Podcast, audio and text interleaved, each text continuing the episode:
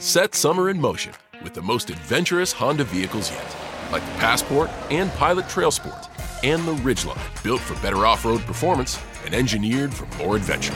Summer's here.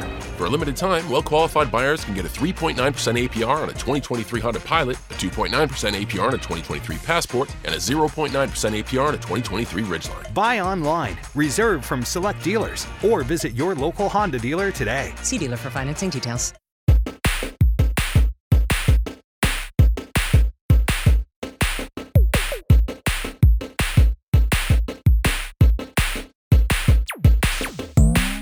Buonasera amici, benvenuti e bentornati di nuovo a Floppy Disk. Questa sera dodicesima puntata della seconda stagione e chi vi parla è il solito Matteo Pizzirani, questa sera in compagnia di Mirko Mazzatosta, Buonasera. Marco Valle, Se non salta di nuovo tutto per aria, buonasera anche a voi. speriamo di no, e eh, Matteo Scannavini. Hello there. Questa sera eh, torna la formazione delle 4M, vero? Perché Ma- manca ma- Lewis, ma- man- ma- ma- manca ma- Salvo. All'orizzonte? Eh, 4M all'orizzonte, avevamo fatto un episodio chiamato così. Sì, sì. volta, Eh sì. Nella, nella prima Manca Luis. No, non lo so fare l'accento sardo, però Luis. Eh, manca Luis. Manca Sì, lui. manca Luis. Aia. stagione. In questo momento ci sono tutti i sardi all'ascolto che stanno cercando il nostro indirizzo per ucciderci. Bene, Manca salutiamo- sicuramente. Sì, sì, mentre è bellissimo ascoltare il nostro podcast mentre stai lì con le pecore in giro. Ah, ecco, va bene, partiamo con gli stereotipi. razzista, Matte, questa Io direi di razzista. andare avanti perché abbiamo già iniziato malissimo. E, eh, quindi, anzi, partiamo subito con la domanda della settimana, ragazzi. Perché quello che io vi volevo chiedere è qual è stato il primo videogioco a cui tu eh, hai mai giocato? Eh, scanna. Allora, ehm, che ho mai giocato sicuramente qualcosa mh, da qualche amico o amica. Mi ricordo di aver usato NES eh, un po' di volte da accanto, questi ricordi proprio ancestrali e, e anche tipo mh, il Re Leone sullo SNES, perché tutto quello che era Re Leone mi eh, impazzivo e giochi di calcio ovviamente, perché essendo me.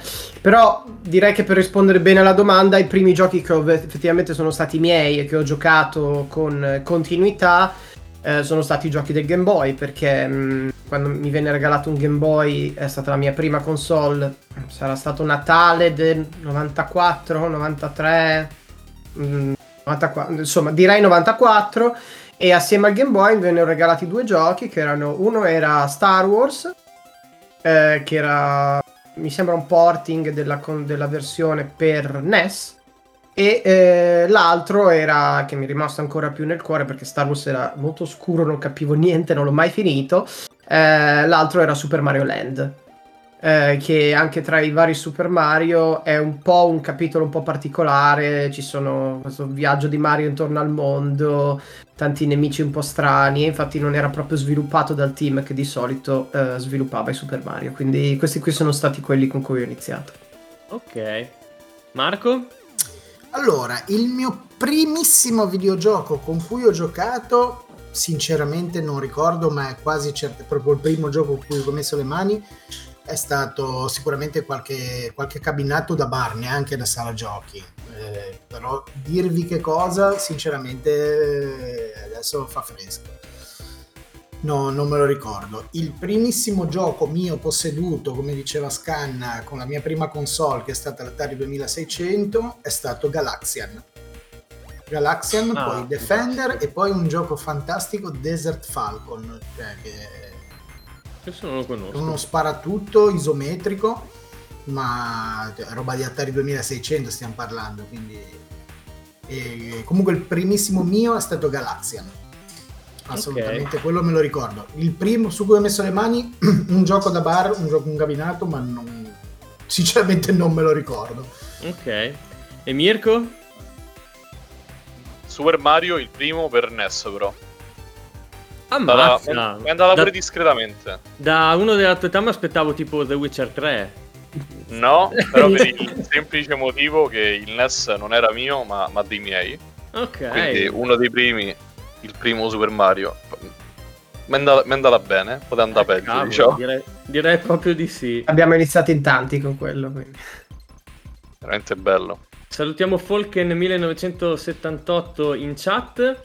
E io invece devo dirvi che il primo ricordo che ho di me attaccato a una tastiera è stato eh, su un qualche home computer di un mio cugino. Non, ricordo, cioè, non ho modo di, di sapere che computer fosse perché io ero veramente piccolo. Andavo probabilmente all'asilo e questo mio cugino, che era parecchio più grande di me, andava tipo alle superiori, mi aveva messo attaccata al computer ad Arkanoid, in particolare cer- cercando eh, di, eh, di discrarmi un po' perché gli rompevo le palle mentre studiava.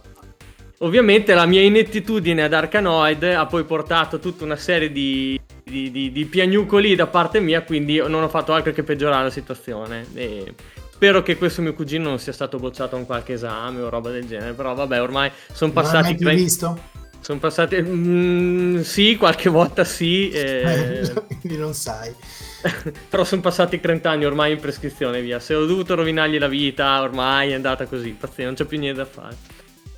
Bene, ma eh, allora siamo partiti con una domanda, eh, diciamo parlando un po' di origini, no? Perché ognuno di noi nel nostro piccolo ha mh, mm, ha delle origini, ha, eh, ha, avuto il momento nel quale è nata eh, la, la, la, propria passione, la propria passione per videogame. Invece, passando al macroscopico, mh, mm, arriviamo invece a parlare di mercato, ovvero c'è l'intero mercato che ha avuto un punto zero.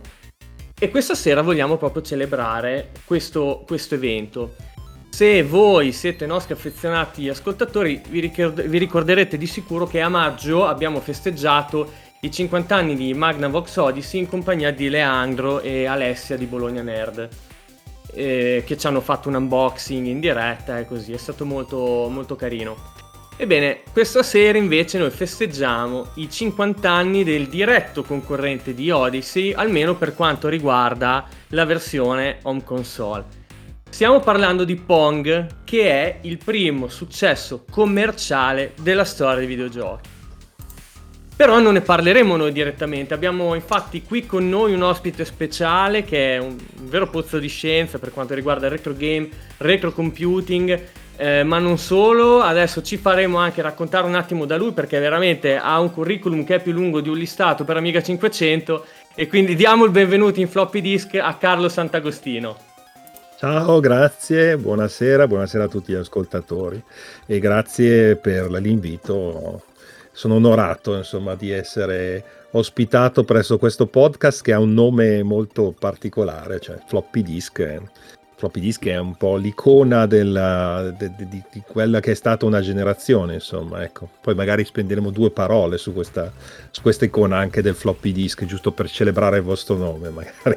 Bene, bene, volentieri. Guarda, è per noi un grande piacere averti qui ospite e mh, eh, volevamo un attimo eh, che tu ti presentassi ai nostri ascoltatori così che eh, magari eh, chi non ti conosce sapesse un po' mh, di, di, che cosa ti occupi ma anche un po' delle tue origini. A noi con i nostri ospiti piace sempre partare, partire da lontano, quindi capire come hai iniziato a giocare, con quali console, quali computer, quali videogiochi, quali riviste leggevi per poi via via capire qual è stata la tua evoluzione nel tempo per quanto riguarda l'elettronica informatica e, e la, ehm, il videogame appunto. Sì, va bene, se abbiamo quanto dura la trasmissione? 8 ore? Eh, più o meno. è una puntata asciutta quindi siamo sopra le due ore senz'altro. Esatto, mi dà circa due ore più o meno ce la faccio brevemente a presentarmi cioè più o meno adesso cercherò. Sento okay. in sottofondo non so non penso di essere io quindi. No. Ah, ok. Eh. va bene scusate. Ragazzi silenziate i telefoni per favore. E... Eh, mi manda dei messaggi abominevoli.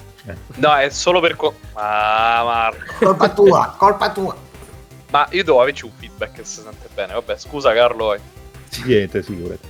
Eh, dunque, chi sono io? Vabbè, io sono Carlo Sant'Agostino e questa eh, è l'unica cosa certa che ho scritto sulla carta d'identità, almeno la leggo e mi ritrovo il mio nome e cognome. E sono piuttosto vecchio, ragazzi, quindi eh, adesso vi dirò con questa mia presentazione da, eh, vecchio nerd il quale sono, nasco nel 1970, quindi per poco ma sono appena appena più vecchio di quello che tu hai citato prima di Pong e della Magnavox Odyssey che è uscita sempre nel 1972. Prima ti ho sentito dire che la, il Pong e la Magnavox Odyssey fossero concorrenti, in realtà non lo sono mai stati, però questo diciamo è un altro, è un altro punto di discussione, dopo magari spiega, spiegando diciamo, la nascita del videogioco e del mercato del videogioco in quegli anni, eh, cercheremo magari di chiarire bene gli avvenimenti. Eh, quindi sono appena più vecchio del, del, mercato del videogioco stesso e ho iniziato a videogiocare quasi subito, cioè quando ne ho avuto diciamo la, la capacità di iniziare a, discernere le cose, a capire come funzionavano i giochi. Quindi sti, ti sto parlando, questo anno l'ho ricostruito a posteriori perché purtroppo non è che la mia memoria si ricordasse esattamente che anno fosse, però nella mia memoria è ben impresso il giorno in cui per la prima volta ho vidi un videogioco nella mia vita ed era esattamente il 1977. Come ho fatto a ricostruire con precisione quest'anno, l'ho ricostruito per il fatto che io mi ricordo benissimo, perché è rimasta impressa nei miei neuroni talmente tanto che poi ci ho dedicato tutta la mia vita al videogioco e all'informatica, se vuoi più in generale. Era il 77 perché io entrai nel 77 in una sala giochi, in una sala giochi esattamente di Finale Ligure, in Liguria, dove andavo in vacanza. Io andavo in vacanza con i miei genitori, avevano una casa a Borgio Verezzi che era un paesino vicino a Finale Ligure. Finale Ligure è il paese più grosso in cui c'erano le sale giochi e una sera con dei amici e ragazzi più grandi ci portano, io avevo sette anni, e ci fanno entrare in questa sala giochi che vedevo per la prima volta. Me la ricordo benissimo, ho la fotografia impressa nella mia memoria perché entro e c'era questa, questo tunnel, questa fila di cabinati con monitor rigorosamente in bianco e nero, tutti accesi, no? che eh, facevano questa luce azzurrina del monitor in bianco e nero. E il primo videogioco subito entrato dopo la cassa sulla destra era Seawolf della Midway.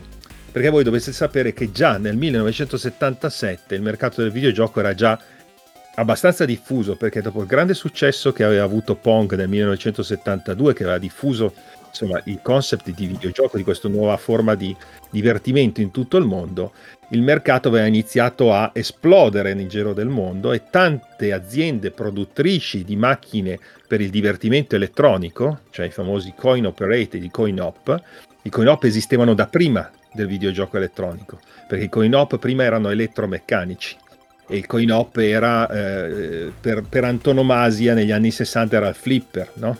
Sì, per gioco con la pallina, era coin operated, ma esistevano anche tanti altri giochi coin operated che erano elettromeccanici, ce n'erano alcuni che venivano chiamati lanciamissili, che erano fatti con macchine particolari che poi se le vedete adesso un ragazzino di oggi come potrebbe essere mio figlio che ha 12 anni pensa che sia un videogioco già adesso, però in realtà erano tecnicamente un'altra cosa perché non avevano nessuna elettronica all'interno, nessun computer. Però cosa succede? In quegli anni, dopo il successo di Pong, tutte le aziende che producevano elettromeccanici e giochi per il divertimento coin operated iniziano a produrre videogiochi. E tra queste la Midway che faceva Flipper, la, la Sega che produceva giochi elettromeccanici, la Sega per Service Games, la Taito, le, tante altre aziende, Atari che era il dominatore incontrastato di quei primi anni eh, dell'epoca del videogioco e io mi ricordo questo Sea Wolf della Midway, che è stato il primo videogioco su cui ho messo le mani. So.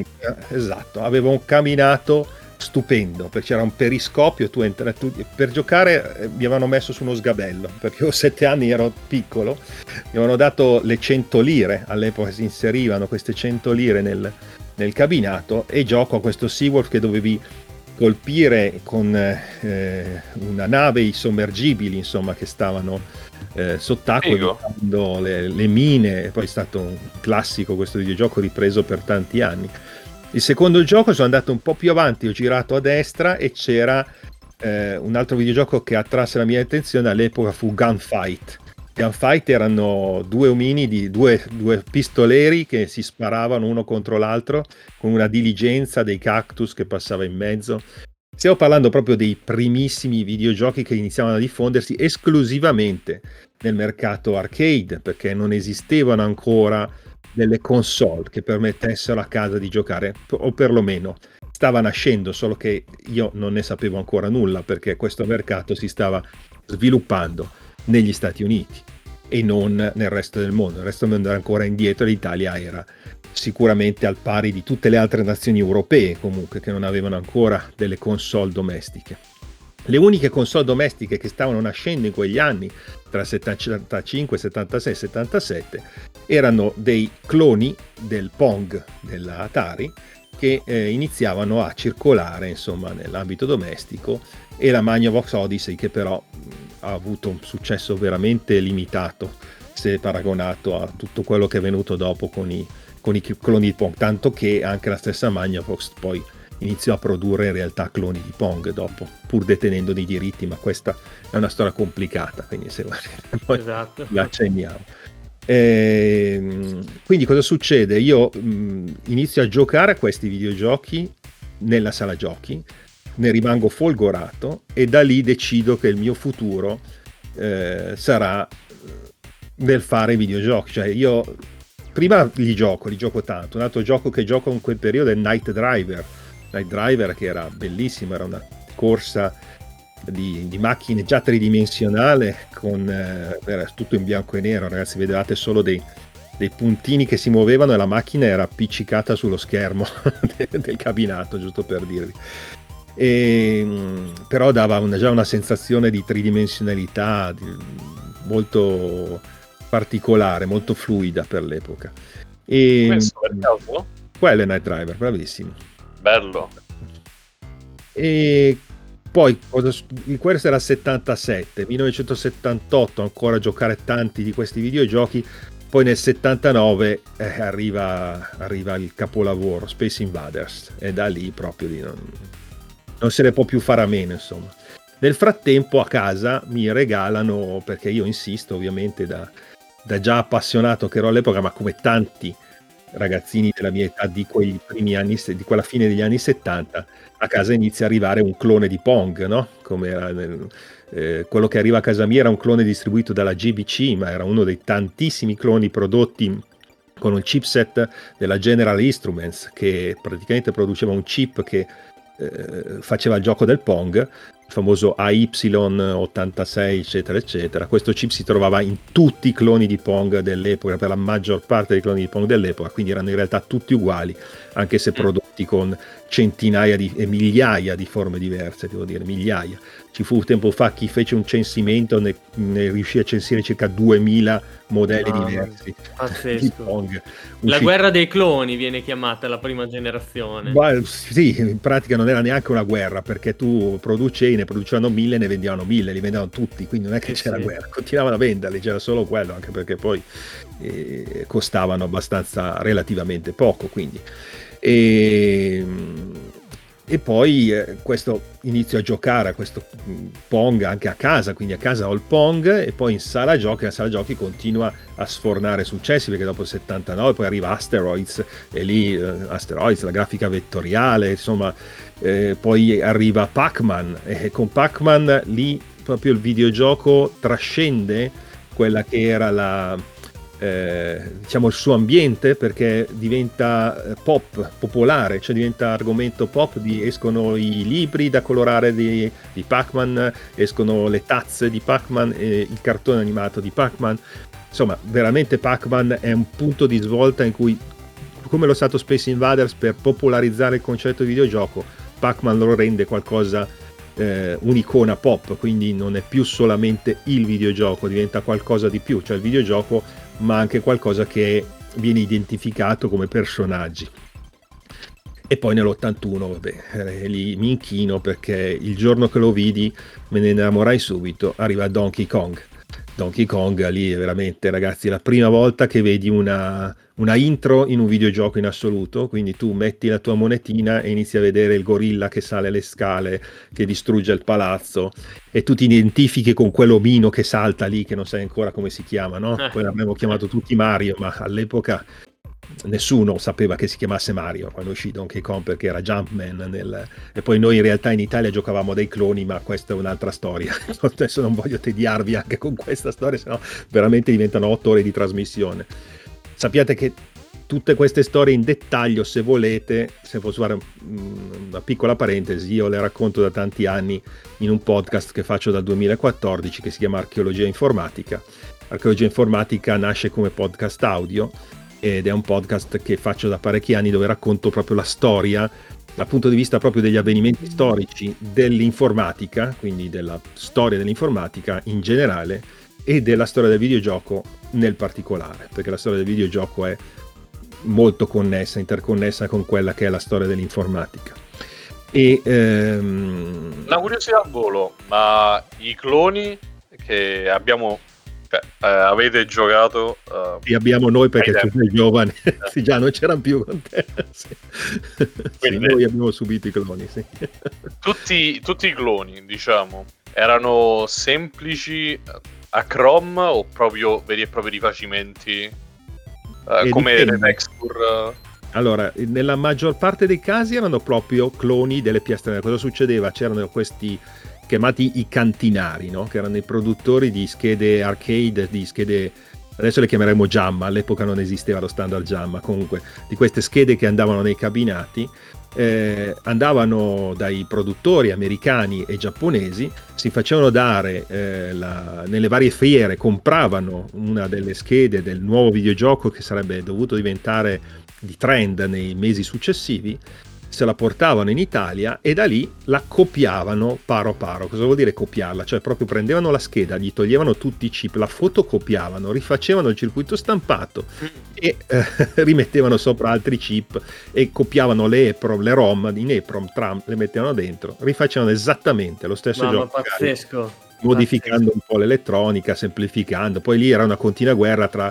i produttori arcade che creavano delle protezioni e questi qua che le sproteggevano in qualche modo, quindi cercavano di fare un reverse engineering dei chip, eccetera, eccetera. E questo succedeva solo in Italia, eh, ricordiamolo, questo è un caso particolare, se volete un maggior approfondimento su come mai succedeva solo in Italia, dovete ascoltare magari la conferenza che ho fatto sul mercato del videogioco dove spiego il perché e il per come è successo questo in Italia da noi. E, eh, italiano, insomma, una di quelle cose di cui ci possiamo fregiare. Sì, orgoglio, ci siamo fumati il mercato del videogioco 20, per vent'anni, ma esatto. Fai, diciamo, esatto. una conseguenza. Comunque, eh, il, quindi erano per la maggior parte, ma non solo, perché esista, in realtà esistevano in Italia poche, ma c'erano, delle aziende anche che erano più grosse, più strutturate, che addirittura avevano iniziato a produrre dei videogiochi originali in Italia. Purtroppo l'hanno fatto in un mercato dove non hanno avuto una possibilità di sbocco proprio per questa questione del, della non esistenza di una legge sul diritto di autore editore del videogioco che ha causato un po' tutto questo che tutto il disastro di questi primi anni tra le quali c'era per esempio la Model Racing che addirittura era l'importatore ufficiale di Taito in Europa quindi lei produceva Space Invaders ma lo produceva su licenza della Taito. E, e, oppure c'era la Zaccaria, la Zaccaria era un famoso produttore di flipper italiano, molto grosso, che aveva iniziato a produrre videogiochi in Italia. E lei per esempio, anche lei aveva fatto dei cloni, però erano dei cloni riprogrammati, cioè aveva fatto Invaders, per esempio, che era la copia di Space Invaders, ma non era la copia nel senso di copiare la piastra madre, era loro elettronica riprogrammato da capo quindi è un gioco diverso se vuoi, ma simile a Space Invaders. Ed era l'Invaders della, della Zaccaria. Quindi esistevano entrambe le cose. È ovvio che per la maggior parte erano dei puri cloni. Poi esistevano delle cose particolari, come per esempio Crazy Kong della Falcon, che ha una storia particolare perché noi in Italia abbiamo giocato non a Donkey Kong, ma per la maggior parte di noi ragazzini dell'epoca abbiamo giocato a Crazy Kong. E si chiama Crazy Kong perché in realtà esisteva un altro videogioco che si chiamava Crazy Climber, molto bello a cui io giocai all'epoca. Crazy Climber era un videogioco arcade di un, un omino che scalava un palazzo, no? Molto molto carino come videogioco, però non ebbe il successo della Nichibutsu, azienda giapponese produzione di videogiochi. Eh, il problema cos'era? Che Donkey Kong ebbe un successo talmente grande in quell'epoca la stessa Nintendo non riusciva a ehm, fornire abbastanza schede a, alla, alle richieste. E quindi eh, ci fu questa azienda, la Falcon, che fu commissionata dalla Nichibutsu di convertire le schede di mm, Crazy, le schede disponibili e già prodotte eh, di Crazy Climber in Donkey Kong. Lo fecero e la versione fu chiamata Crazy Kong, ah. dove la Falcon in pratica riprogrammò eh, il, il gioco di Donkey Kong sull'hardware di Crazy Climber. Uscì questo Crazy Kong che fu distribuito dalla Falcon con licenza Nintendo originariamente e che però era leggermente diverso, per esempio all'inizio la, la intro aveva un pezzo in più, per esempio c'era Donkey Kong nella gabbia e la gabbia che veniva aperta, Donkey Kong che usciva e poi andava a distruggere il palazzo, quindi c'era un, una parte aggiuntiva rispetto a quella che era. E, e la grafica aveva dei colori leggermente diversi eh, e oltretutto c'era un bug che noi eh, giocatori da sala giochi dell'epoca sfruttavamo abilmente, cioè che se tu nel primo livello ti mettevi in fondo alla prima salita, girato al contrario rispetto alla direzione e saltavi all'indietro, saltando fuori dallo schermo passavi direttamente al secondo livello, senza farti tutto. E questo funzionava solo su Crazy Kong e non su Donkey Kong originale. Era un bug, diciamo, di, di Crazy Kong. E, ehm, questo poi è importante perché in realtà poi la Nichibutsu eh, chiese di fare anche Donkey Kong Junior e Donkey Kong Junior la Falcon la fece senza diritti, lì la Nintendo gli fece causa e questo portò poi in Giappone all'arresto del, del proprietario della Falcon e alla, alla, alla, alla, nascita della legge sul diritto d'autore editore del videogioco in Giappone. Eh, fu molto importante per la storia giapponese perché poi lì si definirono i, le regole come erano già definite negli Stati Uniti. Negli Stati Uniti successe la stessa cosa già lì ai tempi di Pong con le prime cause tra Atari e Magnavox e poi dopo negli arcade, eh, per esempio su Miss Pac-Man, eh, eccetera. Quindi già negli, tra la fine degli anni 70 e i primi anni 80 negli Stati Uniti fu definita la legge sul diritto d'autore editore videogioco, in Giappone arrivò intorno al 1983-84, nel resto del mondo più o meno negli stessi anni, da noi niente. Niente. E, Infatti poi è finito il mercato delle cassette da edicola, quelle cose lì. Purtroppo al disastro delle cassette da edicola e di tutto il resto. Insomma. Match believes that adults date better. Because when you date as an adult, you get to be a little irresponsible with really responsible people. Rip the clothes off someone who actually knows how to put them away. Fall stupidly in love with someone who's actually really smart. Forget being hot. Get them to ugly laugh. Ready to crush on someone who makes you feel whole?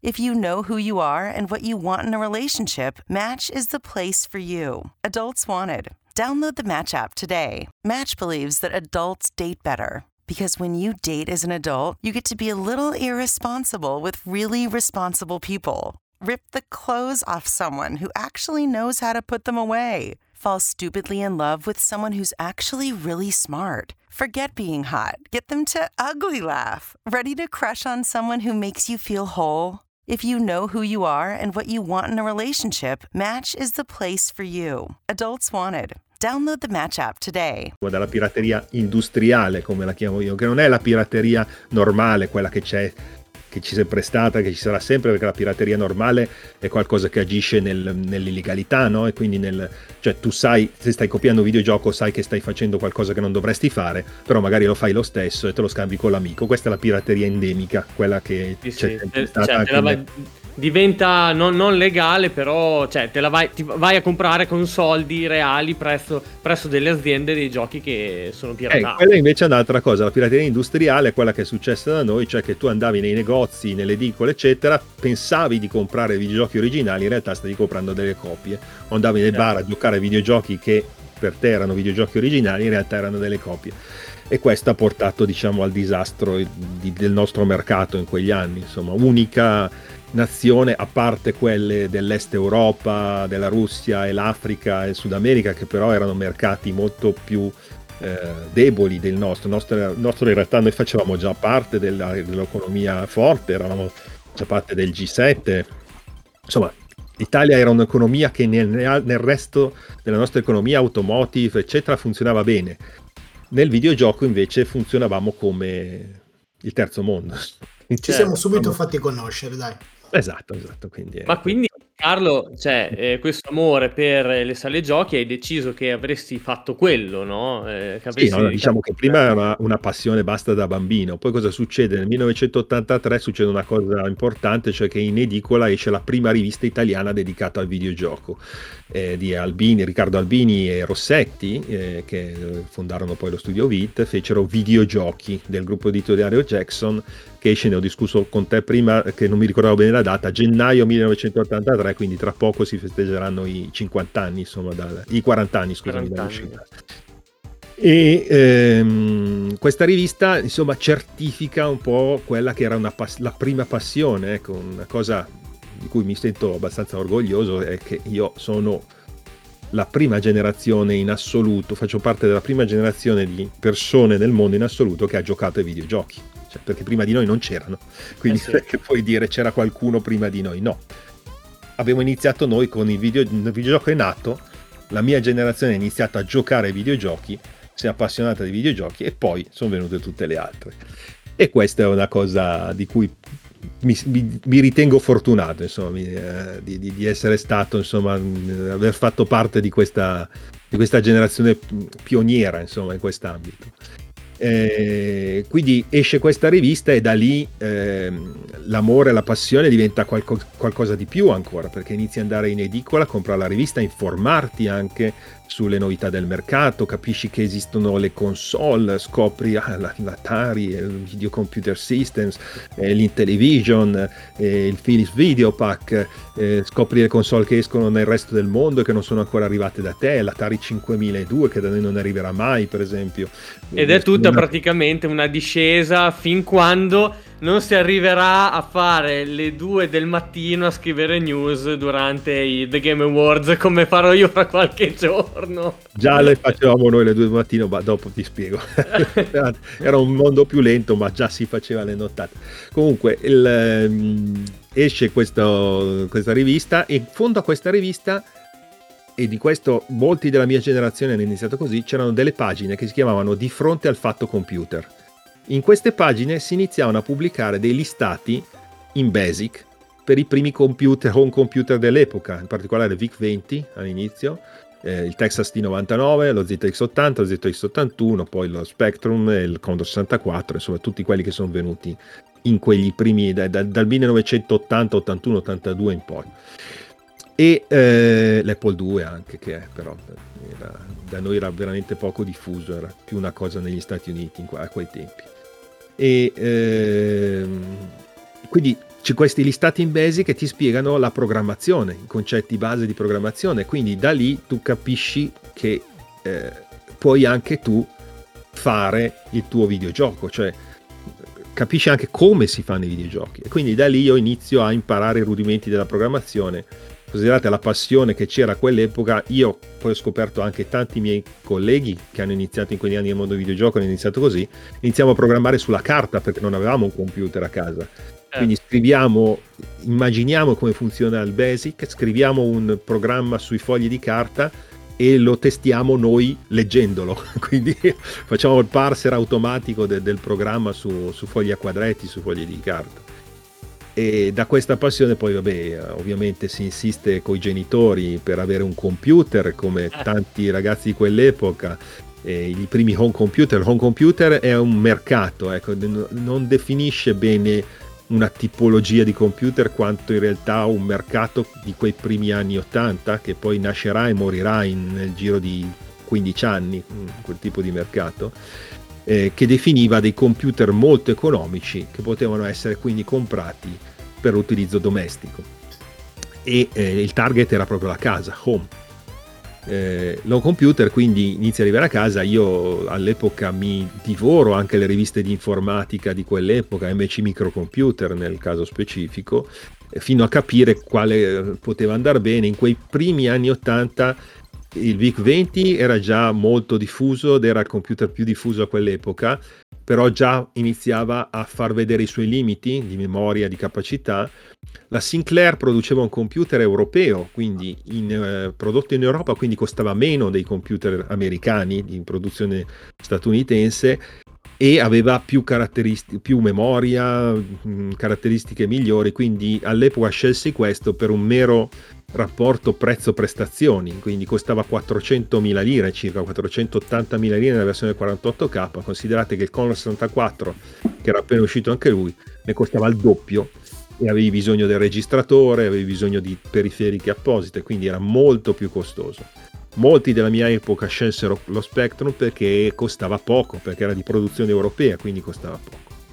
Per poi dopo comprarsi il Commodore 64 dopo qualche anno, ma questa è un'altra storia. Ecco. Scese di prezzo perché ovviamente poi tutti eravamo appassionati di videogiochi e quando lì all'epoca si faceva molto in fretta a vedere i pro e i contro dei vari, dei vari computer. Però inizio a programmare lì sopra, inizio a programmare lì sopra e inizio anche a produrre per passione i primi videogiochi e capisco come venderli purtroppo nel mercato italiano. E nel mercato italiano come ho detto non è che facessi soldi perché il mercato italiano era inflazionato dalle copie pirata. Quindi se tu producevi un gioco originale ti, stavano, ti davano gli stessi soldi che davano a un pirata che copiava un videogioco e lo metteva su una rivista. Quindi prendevi io facendo un videogioco originale da ingenuo che ero all'epoca prendevo sulle 400.000 lire circa e considerate che era la stessa cifra che davano a uno che sproteggeva un gioco e lo traduceva in italiano illegalmente per essere messo sulle cassettine dell'epoca quindi, ecco, quindi eh, sì. non avevamo diciamo possibilità di guadagno un mio equivalente dell'epoca che faceva la stessa cosa in Inghilterra avrebbe preso molto di più, prendeva 20.000 sterline, 30.000 sterline dell'epoca, se era un videogioco budget game che andava a una sterlina 99.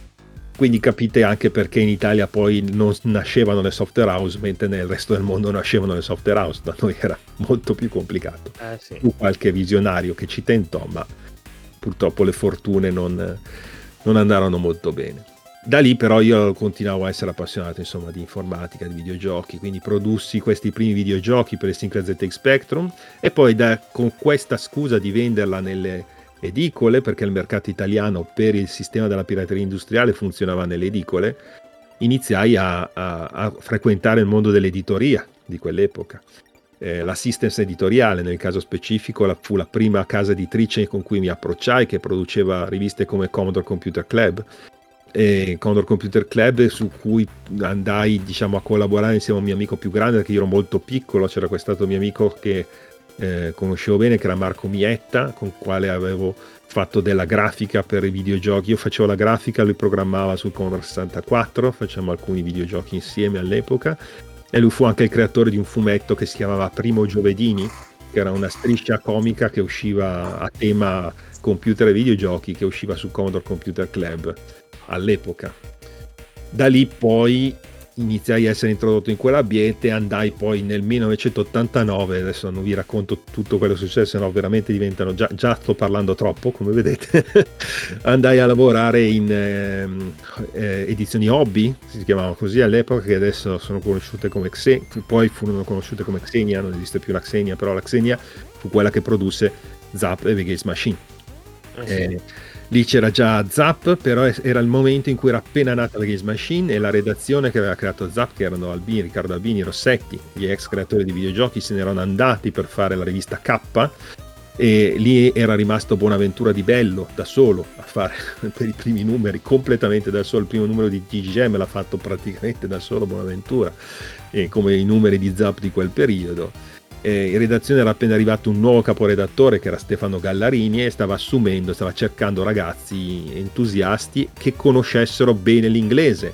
Conoscessero bene l'inglese perché all'epoca la rivista era una traduzione delle riviste inglesi.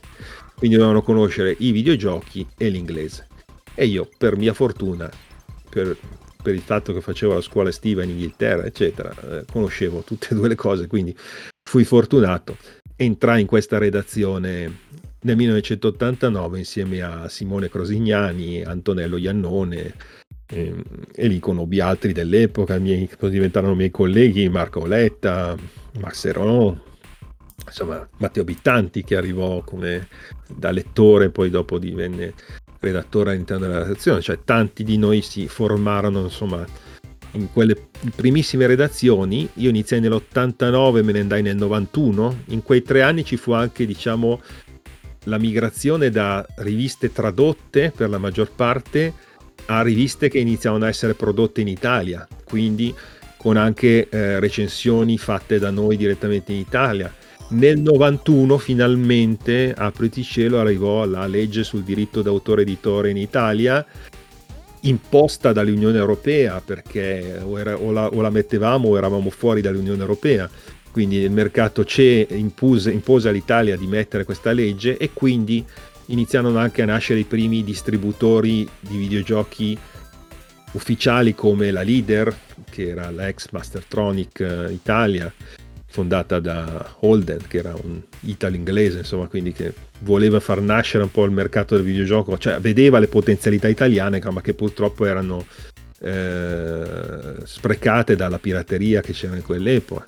Poi la Lago, gli altri distributori, quindi iniziamo la transizione verso quello che era il mercato normale del videogioco, che però prende quasi tutti gli anni 90, perché in realtà col fatto che abbiamo vissuto dieci anni senza regole, anche se viene introdotta la regola nel 91, non è che nel 92, puff, miracolosamente sì, sì. un paese normale. Cioè, sì, prima di eh, diventare un paese normale passano anni, quindi prima che questa legge venga effettivamente applicata, riconosciuta, che i, i negozi smettano di vendere copie pirata, perché ricordiamo in quegli anni era normale andare in un negozio e ti vendevano la copia del videogioco, cioè come se oggi andassi al Media World e al posto di darmi il CD della PlayStation mi danno il CD-ROM, il, CDR con la copia, il DVD-R. Con, con sì, sì, forse questa cosa qua è andata avanti fino alla prima PlayStation. Sì, sì, sì, ah. per tutti gli anni 90, con l'uscita della prima PlayStation c'era ancora tantissima pirateria, pur essendo già illegale, era comunque diffusa. Quindi era... Eh, esatto, era cioè, i negozi ti facevano la modifica senza no, problemi. In Italia, cioè... in Italia, perché ricordiamo, era una cosa solo italiana. Già se passare il confine e pensare. Match believes that adults date better. Because when you date as an adult, you get to be a little irresponsible with really responsible people. Rip the clothes off someone who actually knows how to put them away. Fall stupidly in love with someone who's actually really smart. Forget being hot. Get them to ugly laugh. Ready to crush on someone who makes you feel whole? If you know who you are and what you want in a relationship, Match is the place for you. Adults wanted. Download the Match app today. Di trovare, non so, in Germania un negozio che ti vendesse la PlayStation copiata.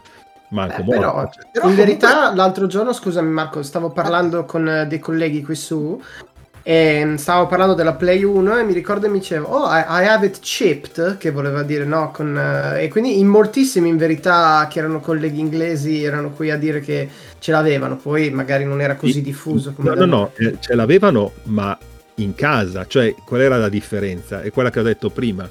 Un conto è la pirateria endemica cioè se tu in casa sai di fare qualcosa di illegale e ti fai la copia certo, tipo certo. con il chip, col PO Box, lo ordini dal tizio, te lo fai saldare dall'amico. In Italia andavi in negozio e te la compravi sì, cioè, sì, sì, sì, sì, un'altra storia, capito? È completamente diversa la questione.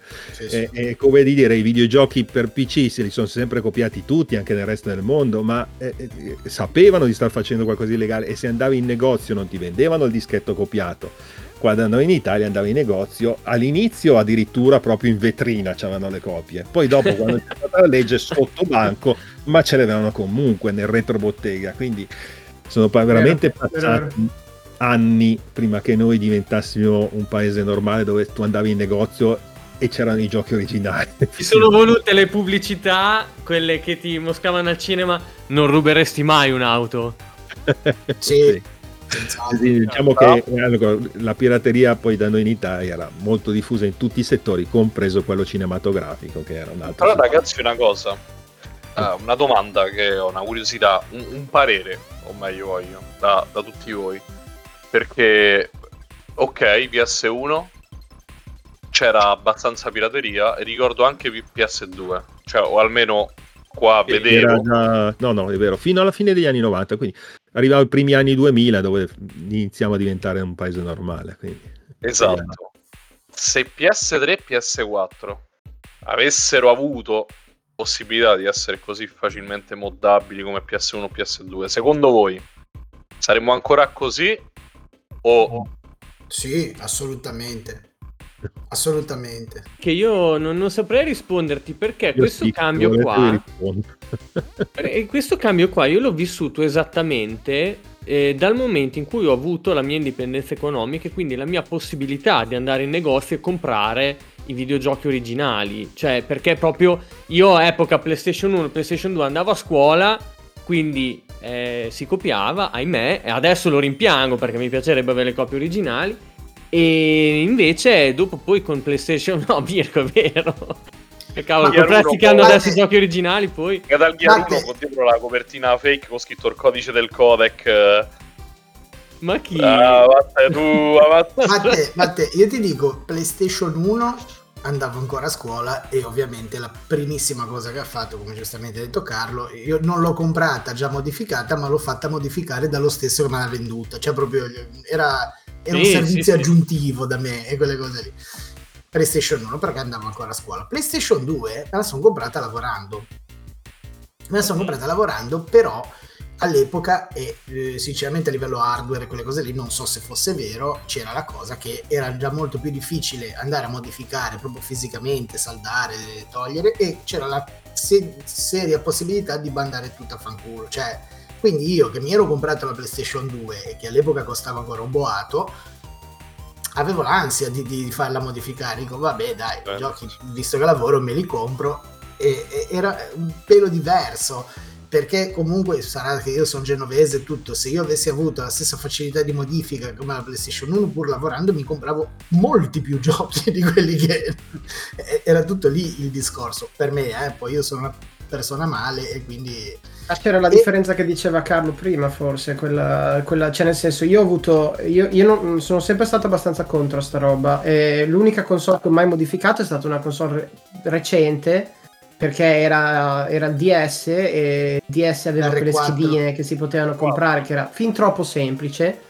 e quindi quello lì, l'ho- però quello che diceva lui è che non è che si sarebbe più trovato tutto da fare nei negozi, l'ho ordinata online su eBay, e avevo ma sai 20 cos'è? anni. Secondo e quindi- me, secondo me è venuto eh, oltre alla difficoltà proprio fisica a livello di, di struttura hardware e tutto quanto dalla modifica di, di per sé stesso, perché io mi ricordo di aver conosciuto gente che aveva la 360 modificata, però c'era il fatto, appena andavi online te la segavano.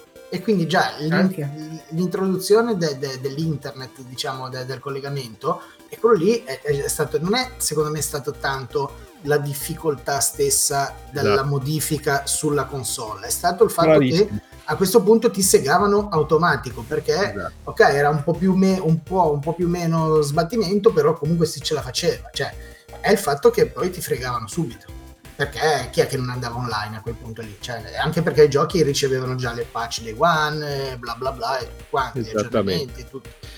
Allora, Volevo, scusate, perdonate, volevo salutare eh, Zaghetto e Greto Taku in chat. Greto Taku, ti chiedo scusa, ho visto, ho guardato la chat solo adesso e chiede, la vera domanda è, la PS1 senza modifica avrebbe avuto lo stesso successo? allora, sì, questo- certo, perché Sì. questa cosa qua è solo italiana, ragazzi, ricordiamolo. Non c'è...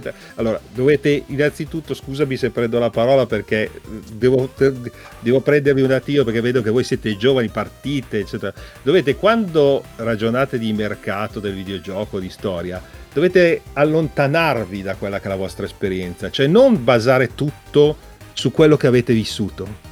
Perché quello che avete vissuto è una parte del mercato e avete visto quello che, eh, che a voi è capitato e quello che a voi è capitato è capitato per dove, dove abitavate, dove siete nati, quello che avete vissuto, eccetera, ma non è quello che è successo nel mercato. Il mercato è qualcosa di diverso, la storia è qualcosa di diverso. Questo, ragazzi, l'errore che fate voi lo facevo anch'io, eh, non, non siete i primi. Io purtroppo sono vecchio, per fortuna mi occupo di storia del videogioco, analisi di quella che è la storia del videogioco da tanti anni, da tantissimi anni, e quando la studi capisci delle cose che anche se le hai vissute sono andate in maniera molto diversa da come le hai vissute. La prima cosa che ho visto vostri, nel vostro discutere è che voi state ancora confondendo due cose, cioè uno la pirateria nel senso della pirateria in generale, cioè quella che c'è sempre stata e che sempre ci sarà, quella che io chiamo pirateria endemica, da quello che è successo in Italia, che è un caso particolare, cioè la pirateria industriale italiana. sono due cose diverse. Lo so che è difficile discernere se le avete vissute, perché le avete vissute in prima persona, quindi cioè, è, è, è, difficile. Però dovete fare un minimo di sforzo, cioè dovete un attimino allontanarvi da quello che avete vissuto voi e ragionare invece nell'ottica più generale del mercato del videogioco. Nell'ottica generale del mercato del videogioco e della pirateria, la pirateria è sempre stata una conseguenza, non è stata mai la causa. Quando c'è la pirateria? La pirateria c'è quando qualcosa interessa a tanta gente.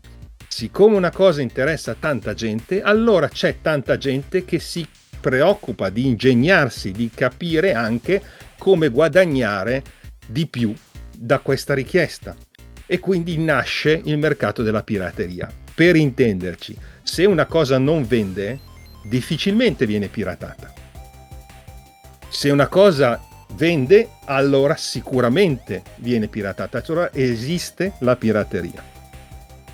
Questo è il caso tipico della PlayStation. Allora, la PlayStation 1 purtroppo da noi è arrivata in quegli anni, metà degli anni 90, 94, 95, 96, in cui la pirateria industriale da noi era ancora forte. Pur essendoci già una legge nel 1991, in realtà da noi, come ho detto, i negozi, negozi praticavano la pirateria. Adesso i negozi non praticano più la pirateria, i negozi, ok? Mentre all'epoca lo facevano. Quindi da noi c'è sempre stata questa, diciamo, facilità di accesso alla pirateria rispetto ad altre nazioni. Caso tipico della PlayStation 1 e PlayStation 2. L'altra cosa che invece è più difficile ora copiare, questa è per la lotta alla pirateria endemica in generale, che viene affrontata da tutte le case produttrici negli anni quindi è ovvio che adesso c'è questa difficoltà maggiore, ma perché? Perché le case produttrici combattono sempre la pirateria, perché per loro è sempre una perdita. Nessuna azienda ha mai guadagnato dalla pirateria.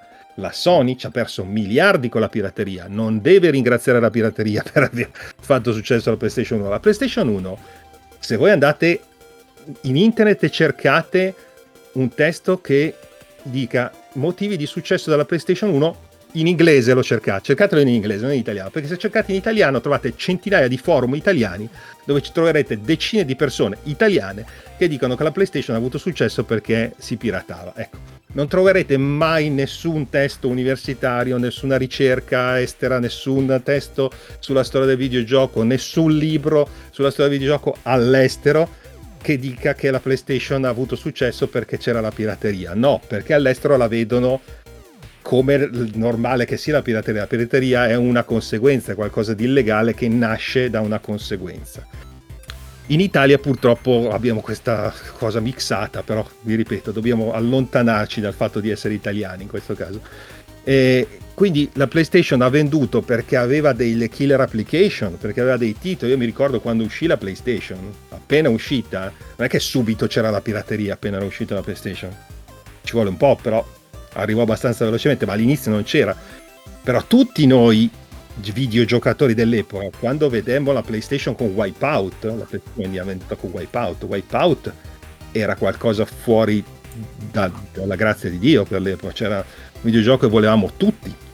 Per farvi un altro esempio, all'epoca c'era la, la Dreamcast, eh, scusa, la Saturn, eh, che era già uscito, però il Saturn, se volete, era ancora più facile copiare i giochi sul Saturn che sulla PlayStation. Perché su Saturn non c'era neanche protezione. Io potevo copiare un gioco, ci dirò, lo mettevo, funzionava, fine. Non dovevo neanche chipare la Saturn. Eh, però... E allora perché invece ha avuto successo la PlayStation? Se volete era più difficile, sì, metterci il chip addirittura. Ma perché? Perché c'erano dei videogiochi che tutti volevano sulla PlayStation, tutti volevamo andare a prendere la PlayStation, non perché ci fosse la pirateria. La pirateria è anche eh, orizzontale, è una, è una, cosa che c'è per tutti. Non, non, non, era un'esclusiva di Sony la pirateria, la pirateria no. c'era per Sony, c'è stata per l'Xbox, c'è stata per la, per la Sega Saturn, quindi toglietevi dalla testa che la pirateria abbia aiutato qualcuno, la pirateria danneggia e la pirateria c'è tanto più una cosa è popolare, tanto più una cosa è richiesta. Ok? Beh, faccio l'esempio dell'altro giorno, scusa, proprio mi è successo che il mio coinquilino ha, mm, ha piratato uh, Miles Morales uh, Spider-Man su PC certo. Oggi abbiamo in casa una PlayStation 5 con, eh, con Miles Morales. Per dirti quella cosa che dicevi tu che alla fine sì, cioè, già aveva la richiesta, l'ha provato, ha detto sì, ok, mi gira benino, ma non troppo. Bene, oggi abbiamo la PlayStation in casa. E l'hai comprato. Esatto. E, e oggi la pirateria è più difficile, più complessa, non perché eh, non la vogliano, ma perché non l'hanno mai voluta. Quindi adesso poi viene in aiuto anche il, il cloud gaming, il- i giochi collegati online. L'online è un po', tra virgolette, la morte della pirateria perché permette un controllo esaustivo, cioè nel momento in cui adesso andiamo sempre online, poi ci sono altre problematiche, però il fatto di essere connessi con un controllo maggiore da parte delle aziende produttrici di- rende molto più difficile piratare in generale, ok? Questo e non vale per la Sony solo, ma vale per tutti, vale per la Microsoft, per la Sony, per la Nintendo, per chiunque, ok? Quindi eh, insomma, spero di essermi riuscito a spiegare, cioè dovete togliervi questa volontà di voler spiegare le cose con l'esperienza personale. Dovete guardare un po' più da lontano le cose, dovete allontanarvi un attimo e ragionare in maniera globale per riuscire a vedere il quadro della situazione, per capire le reali motivazioni. Però sai Carlo, mi viene quasi da fare un parallelo. Sì. Adesso probabilmente non è azzeccatissimo, però... Allora, eh, come dicevi bene te, la pirateria avviene dal momento in cui c'è richiesta un prodotto, no? Quando c'è Esatto. tanta richiesta. Quindi, una volta, eh, quando eh, iniziamo, cioè se iniziamo a parlare di Pong, anche lì c'era tanta richiesta di quel prodotto, giusto? Assolutamente Quindi, sì. Ci fu quindi tanta pirateria. Nacquero tutti i cloni che poi... Poi però c'era anche da dire che il mercato era nuovo, non se ne conoscevano le regole e non c'erano ancora le regole. Infatti è quello che ho spiegato prima. Esatto. Le regole sul diritto d'autore editore nascono alla fine degli anni 70, primi anni, quando il mercato esplode e quindi è necessario regolamentarlo. Prima era un po' un far west in quegli anni. Se ben ricordo, sono stati Lunar Lander e eh, Asteroids i primi coperti da diritto d'autore di Atari, mi pare. No, no, no, no. Già Pong era coperto da diritto d'autore, infatti ci fu la causa con Magnavox. Eh, però ce l'aveva, esatto, ce l'aveva Ma- eh, Magnavox. il- Non è che ce l'aveva, diciamo che l'ha vinta, ma l'ha vinta in realtà neanche l'ha vinta, si sono messi d'accordo, che è una cosa diversa. Perché qui se volete rientriamo poi nell'argomento, però qua eh, la storia del videogioco è complicata, è lunga ed è molto particolareggiata, non è una cosa che si risolve in due articoletti che vai a leggere su, su- su Wikipedia per intenderci. Insomma, eh, non è facile e, e- e molto della storia del videogioco è ancora da raccontare. Eh, Purtroppo ha 50 anni il videogioco, il mercato del videogioco adesso e sono ancora pochi. Eh, considerate che la storia del videogioco sta in questi ultimi anni, viene, inizia a essere codificata in maniera corretta. Prima era tutto un pur parler di marketing, di, di- di racconti, eccetera. Eh, allora, nel caso specifico di Pong, eh, Pong fu inventato da Pong, nel senso proprio il gioco del Pong, da Nolan Bushnell, fondatore di Atari, e fatto program- programmare, neanche programmare, produrre, perché all'epoca si trattava di schede elettroniche senza CPU, da Alan Harcorn, che era il primo dipendente di Atari. Il concept del gioco di Pong è prettamente di eh, Nolan, perché poi in realtà la causa, che non, non finì la causa, ma si misero, ci fu un accordo extragiudiziale tra Atari e Magnavox per i diritti di Pong. Eh, Atari accettò di lasciare i diritti di Pong in mano a Magnavox per chiudere in fretta la causa e se la chiusero con un tot di soldi, anche perché Atari ormai era già lanciata verso altre centinaia di videogiochi, quindi tra virgolette Pong non gli interessava più di tanto.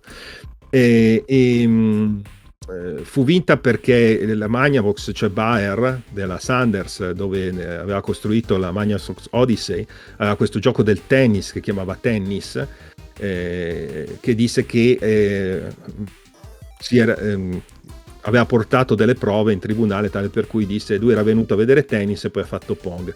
Però nel caso specifico, se andate a vedere i due giochi, sono molto diversi. Sia come giocabilità, sia come concept di gioco, hanno moltissime differenze. E infatti Bushnell ha sempre detto che secondo lui se fosse andato avanti nella causa l'avrebbe vinta, probabilmente è vero, però all'epoca diede retta agli avvocati e tagliarono prima la causa dando i diritti di Pong alla Magnavox che poi cosa fece Bayer? Con questi diritti andò a batter cassa da tutti i produttori di cloni di Pong del mondo dicendo o mettete Licensed by Magnavox o ve la facciamo togliere dal Sì, mercato. sì, anche, anche da Nintendo andò per il TV Ah, Color tutti, Game. tutti, Sì, tutti, sì, sì. Nintendo compresa che faceva anche lei un clone di Pong come tutti e, versione domestica. E, mh, in realtà se voi non so se avete mai giocato a tennis sulla Microsoft Odyssey e a Pong eh, dell'Atari l'arcade che poi diventò la console Home Pong. Ma se, ci sono tante differenze in tennis innanzitutto le due barrette non sono barrette ma quadratoni si muovono in tutte e quattro le direzioni dello schermo eh, e mh, questa è la prima grossa differenza. Non ci sono angoli diversi per il rimbalzo della palla e poi la Magnavox non aveva una grossa elettronica quindi non aveva punteggio dovevi segnarlo sulla carta il punteggio. Quindi la console non faceva nulla di, di gestione. Il Pong di Atari invece era molto più giocabile aveva le due posizioni fisse delle barrette e la questione dell'angolo diverso di battuta della pallina, aveva un disegno del campo, aveva il punteggio fino a 15, introduceva un gameplay, cioè aveva tante innovazioni che l'hanno reso poi il successo che è stato, perché se fosse stato tennis non avrebbe avuto il successo che ha avuto poi Pong dell'Atari. Quindi effettivamente adesso riguardando e rileggendo la storia non si può dire che eh, Bayer avesse inventato Pong. Bayer però ha avuto sicuramente il merito nel 65 di capire che un televisore potesse essere utilizzato per giocare e non solo per essere visto. Questo fu una sua idea del 1965 quando progettò la Brown Box eh, ai laboratori della Sanders, che poi andò a vendere alla Magnavox che commercializzò la prima console nel 72. Poi vabbè, la Magnavox lì sbagliò in marketing perché la lanciò in maniera un pochino, diciamo, non precisa, molti credettero che andava solo con i televisori della Magnavox eh, perché era un grosso produttore di televisori, quindi ci fu un po' questo, poi in realtà il gioco era complesso, aveva, non aveva quella caratteristica che poi diventò la chiave di volta della lettura di Atari dopo l'insuccesso del primo coin-op che fecero che era Space War. E, Computer Space, scusate, ispirato da Space War nella uh, produzione eh, universitaria. Eh, Computer Space era complicato da capire e da usare e invece Pong aveva il famoso detto che poi è diventato il, il, il motto di Atari, no? Easy to learn, hard to master, cioè facile da capire, difficile da padroneggiare, cioè ci metti poco a giocare e la giocabilità deve essere garantita. Questa è un po' stata la chiave di volta di tutti i grandi successi del come mai poi Atari in quegli anni diventò il sinonimo di videogioco. Io quando ero piccolo dicevi videogioco, dicevi Atari, cioè dicevi...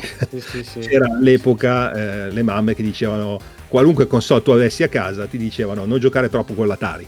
Poi magari avevi un Philips, fa niente, non giocare troppo con l'Atari, no? Cosa Così che poi è passata a Nintendo e poi a PlayStation. Sì, sì, Eh, ma lo scrivevo oggi sui social. Eh, Mia madre ha 30 anni che mi vede giocare con qualsiasi cosa, ma per lei gioco sempre alla PlayStation. Cioè, Eh, Esatto, no, e mia madre per lei era sempre l'Atari, cioè ovviamente, perché eh, poi il nome del marketing, il marketing fa tutto, no? Il marchio, beh. la cosa, cioè, eh, quando spiego storia dell'informatica mi capita spesso quando faccio le conferenze di dire che se tu vai negli anni eh, 80 e dicevi al primo che passava chi ha inventato il computer, il primo che passava ti diceva IBM, negli anni 80 ti diceva IBM perché IBM era il computer negli anni sì, 80. sì, sì, sì. La stessa cosa la facevi negli anni 90, ti rispondevano Bill Gates, la Microsoft, esisteva solo quello.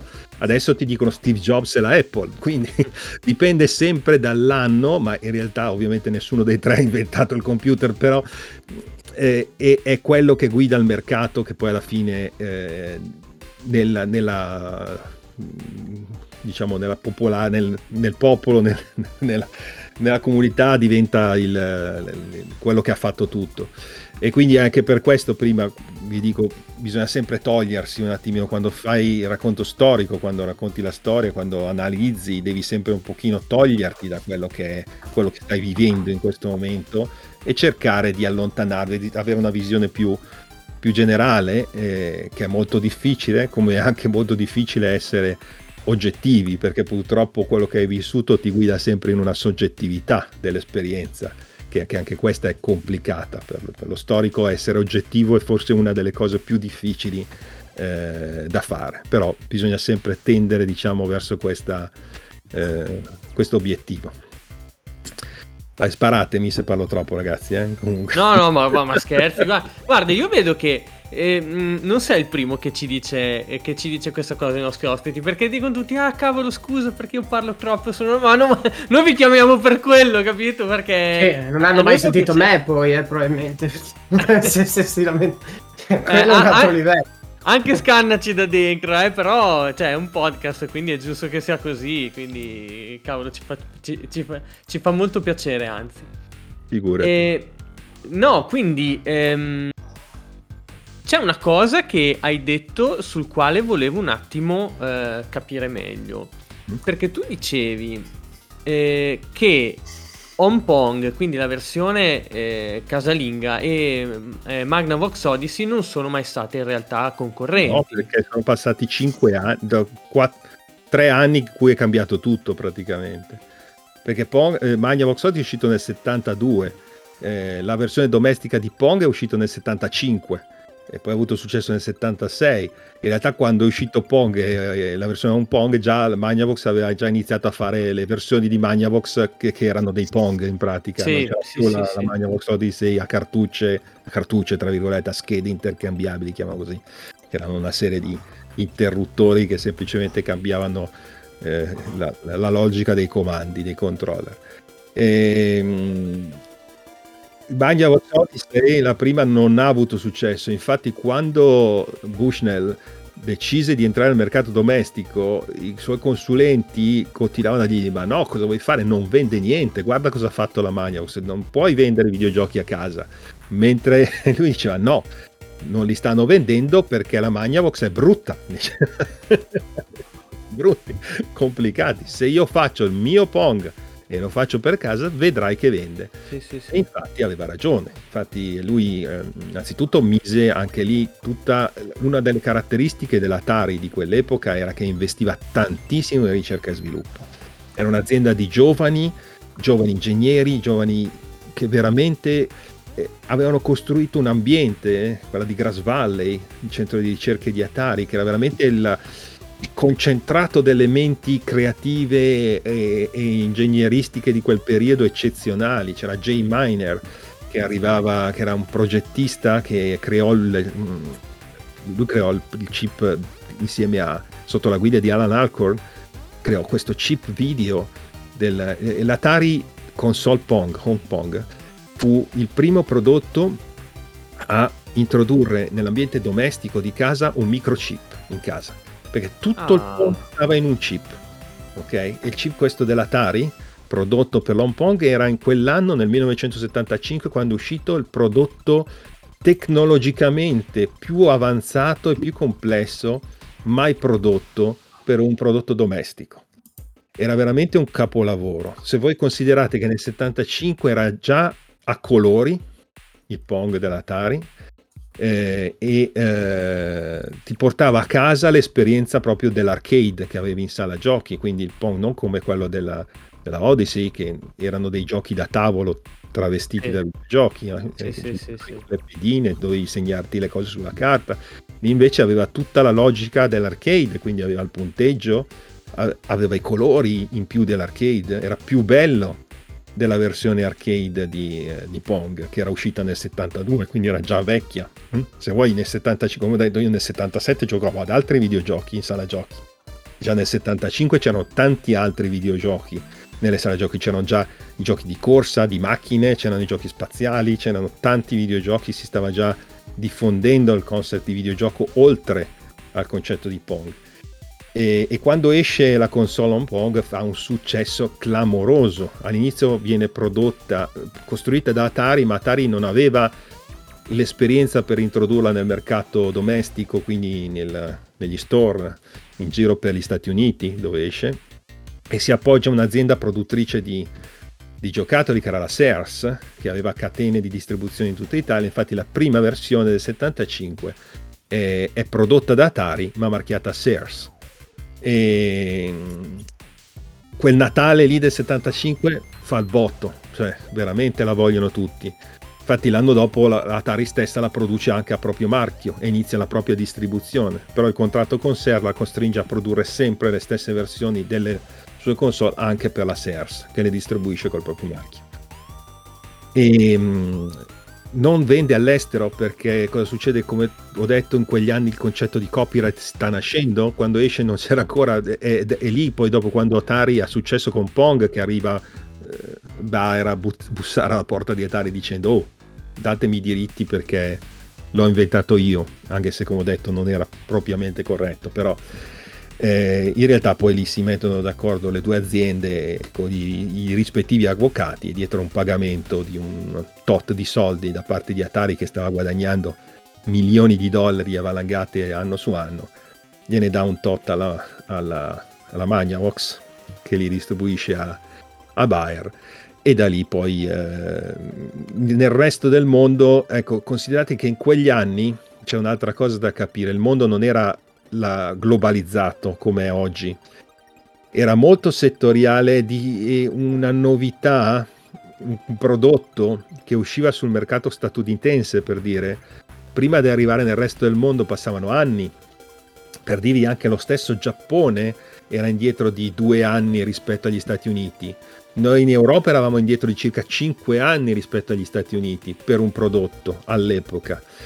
Poi in quegli anni piano piano la differenza si è assottigliata via via via via, sempre riducendosi, sempre andando a diventare più in tempo reale, fino ad arrivare poi con il 2000, che è l'anno della rivoluzione digitale in cui ormai internet si diffonde a livello globale, quindi alla fine degli anni 90, lì sono gli anni della rivoluzione digitale che creano poi il mercato globale e il mondo globalizzato che viviamo oggi. Ma considerate che era ben diverso in quegli anni, cioè se usciva qualcosa in un mercato non era detto che arrivasse neanche negli altri mercati, infatti eh. di Atari da noi non arriva mai in Europa. Arrivano le emanazioni, cioè i cloni, le versioni nostre, no? In Italia c'è la Zanussi che ne produce un clone subito all'inizio, il famoso Pingotronic della Zanussi, eh, che è stata una delle prime aziende in tutta Europa a produrlo. Ci fu la Zanussi in, in Italia e, una, e, un'altra azienda in Inghilterra che produssero dei cloni di Pong. Poi dopo seguirono poi a breve termine tutte le altre, poi iniziarono quelle fatte a Hong Kong con i chip della General Instruments che inondarono il mercato, come ho detto. Però per esempio io l'Atari VCS lo ebbi in regalo a Natale del 1980 quando uscì ufficialmente in Italia importato dalla Melchioni, ma il VCS in, in, in America era uscito nel 77 era già da tre anni negli Stati Uniti. E in Inghilterra era arrivato due anni prima, eh, in Germania era arrivato l'anno prima e in Italia è arrivato nell'80. Noi in realtà nell'80, 81-82, già nell'82, anche questa è una cosa che spesso si perde poi nei racconti, perché adesso purtroppo con la globalizzazione si tende a prendere le date di uscita americane e a ricostruire tutto come se tutto fosse uscito contemporaneamente. Ma noi in realtà nell'82 stavamo vivendo in pieno il periodo Atari VCS in television in Italia. Dello, de, dei computer che sono diventati famosi dopo come il Syncra ZX Spectrum con 64 da noi cioè, erano delle cose che il 74 per esempio nell'82 non c'era in Italia è arrivato a maggio dell'83, ha iniziato a essere distribuito, per dirvi. Quindi, eh, e, e, quando è uscito era, costava un botto ed era un computer per utilizzo semi-professionale. Ha iniziato a essere diffuso dopo il 1984. C'è anche da dire che in quegli anni è molto difficile ricostruire la storia perché ogni sei mesi cambiava tutto. Era un'evoluzione incredibile, un'iperbole che non sarebbe neanche comprensibile adesso, perché se voi considerate che siamo passati nel giro di vent'anni dalle barrette di Ponga alla PlayStation, eh, cioè, sì. mi stringete tutto dentro quei vent'anni lì, eh, l'evoluzione ha fatto veramente dei passi da gigante. In... Ere geologiche, ere geologiche intere. Ere geologiche cambiavano, nel giro di sei mesi dovevi buttare via tutto quello che sapevi, veniva buttato via. Sì, e sì, considera anche, anche un altro fatto, cioè che molte delle aziende che oggi noi consideriamo di successo, un esempio su tutti la Nintendo. Nintendo perché ha azzeccato tante mosse? Le ha azzeccate perché ha visto cosa è successo agli altri, non perché lei è stata, diciamo, più brava degli altri, ma perché semplicemente è arrivata dopo. Perché Atari ha aperto il mercato del videogioco, ma non ne conosceva ancora le regole, quindi ha fatto degli errori degli errori, però gli errori si sono capiti dopo, non prima di farli, perché nessuno sapeva come funzionavano questi, questi errori. Commodore, che arrivò anche lei in quegli anni, fece degli altri errori. E quando tu leggi la storia, capisci, vedi gli avvenimenti, incroci quello che è successo, riesci a ricostruire determinati avvenimenti, riesci a capire come mai poi Nintendo fece determinate scelte. Le fece proprio nel momento in cui gli altri grossi fallirono per aver fatto determinate scelte e allora loro stessi adottarono delle strategie per evitare che succedesse la stessa cosa anche a loro. Certo, come, come i bollini di qualità sulle cartucce, come un numero massimo di videogiochi. La Nintendo fu la prima a mettere il quality of seal, fu la prima a decidere che le, car- le cartucce uscivano solo da lei e non da altri produttori, proprio perché sì, vide sì. cosa successe da Atari. E sì, evitò... però c'è stato anche tutto il mercato dei Famiclone poi, cioè quello è un altro, un'altra storia, quello era un, si aggancia al discorso delle leggi sul diritto d'autore, ai mercati eh, deregolamentati come l'Est Europa, come la Russia, eccetera, c'è, c'è tutto un altro discorso da fare quello, è molto più complicato. Però diciamo che la protezione ha funzionato nei mercati importanti. Un'altra cosa importante da dire che spesso si perde, vedo numerose persone adesso eh, che non capiscono questa cosa perché non l'hanno vissuta direttamente. Si tende adesso a dare molta importanza al Giappone, ne ha avuta tantissima, il Giappone è stato fondamentale nella storia del videogioco, questo ci tengo a rimarcarlo, ma non è che tutto è nato in Giappone, ha inventato tutto il Giappone, non è, funziona così.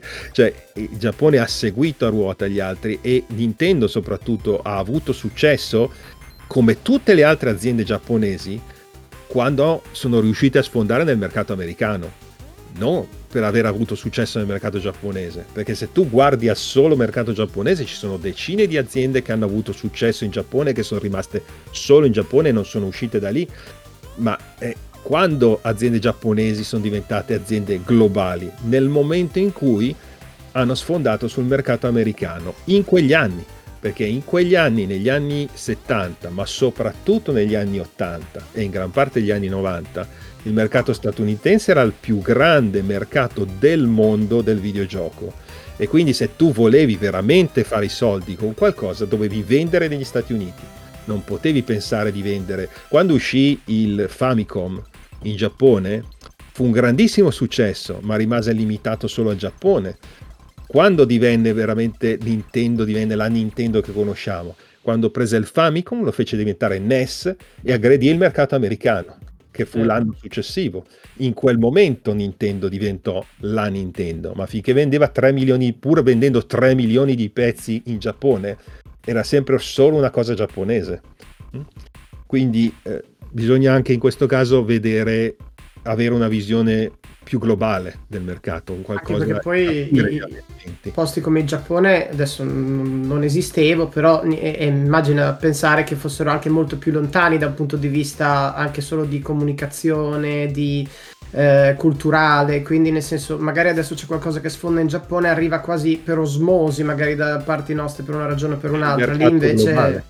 Sì, sì, Beh. ma all'epoca, all'epoca considera che quando io ero ragazzo, già fare una telefonata da Milano a Roma era un'impresa, era l'intera urbana, cioè già se un tuo amico negli anni 80 se ne andava via da dove abitavi, andava in un'altra città in Italia, non lo vedevi più e non lo sentivi più.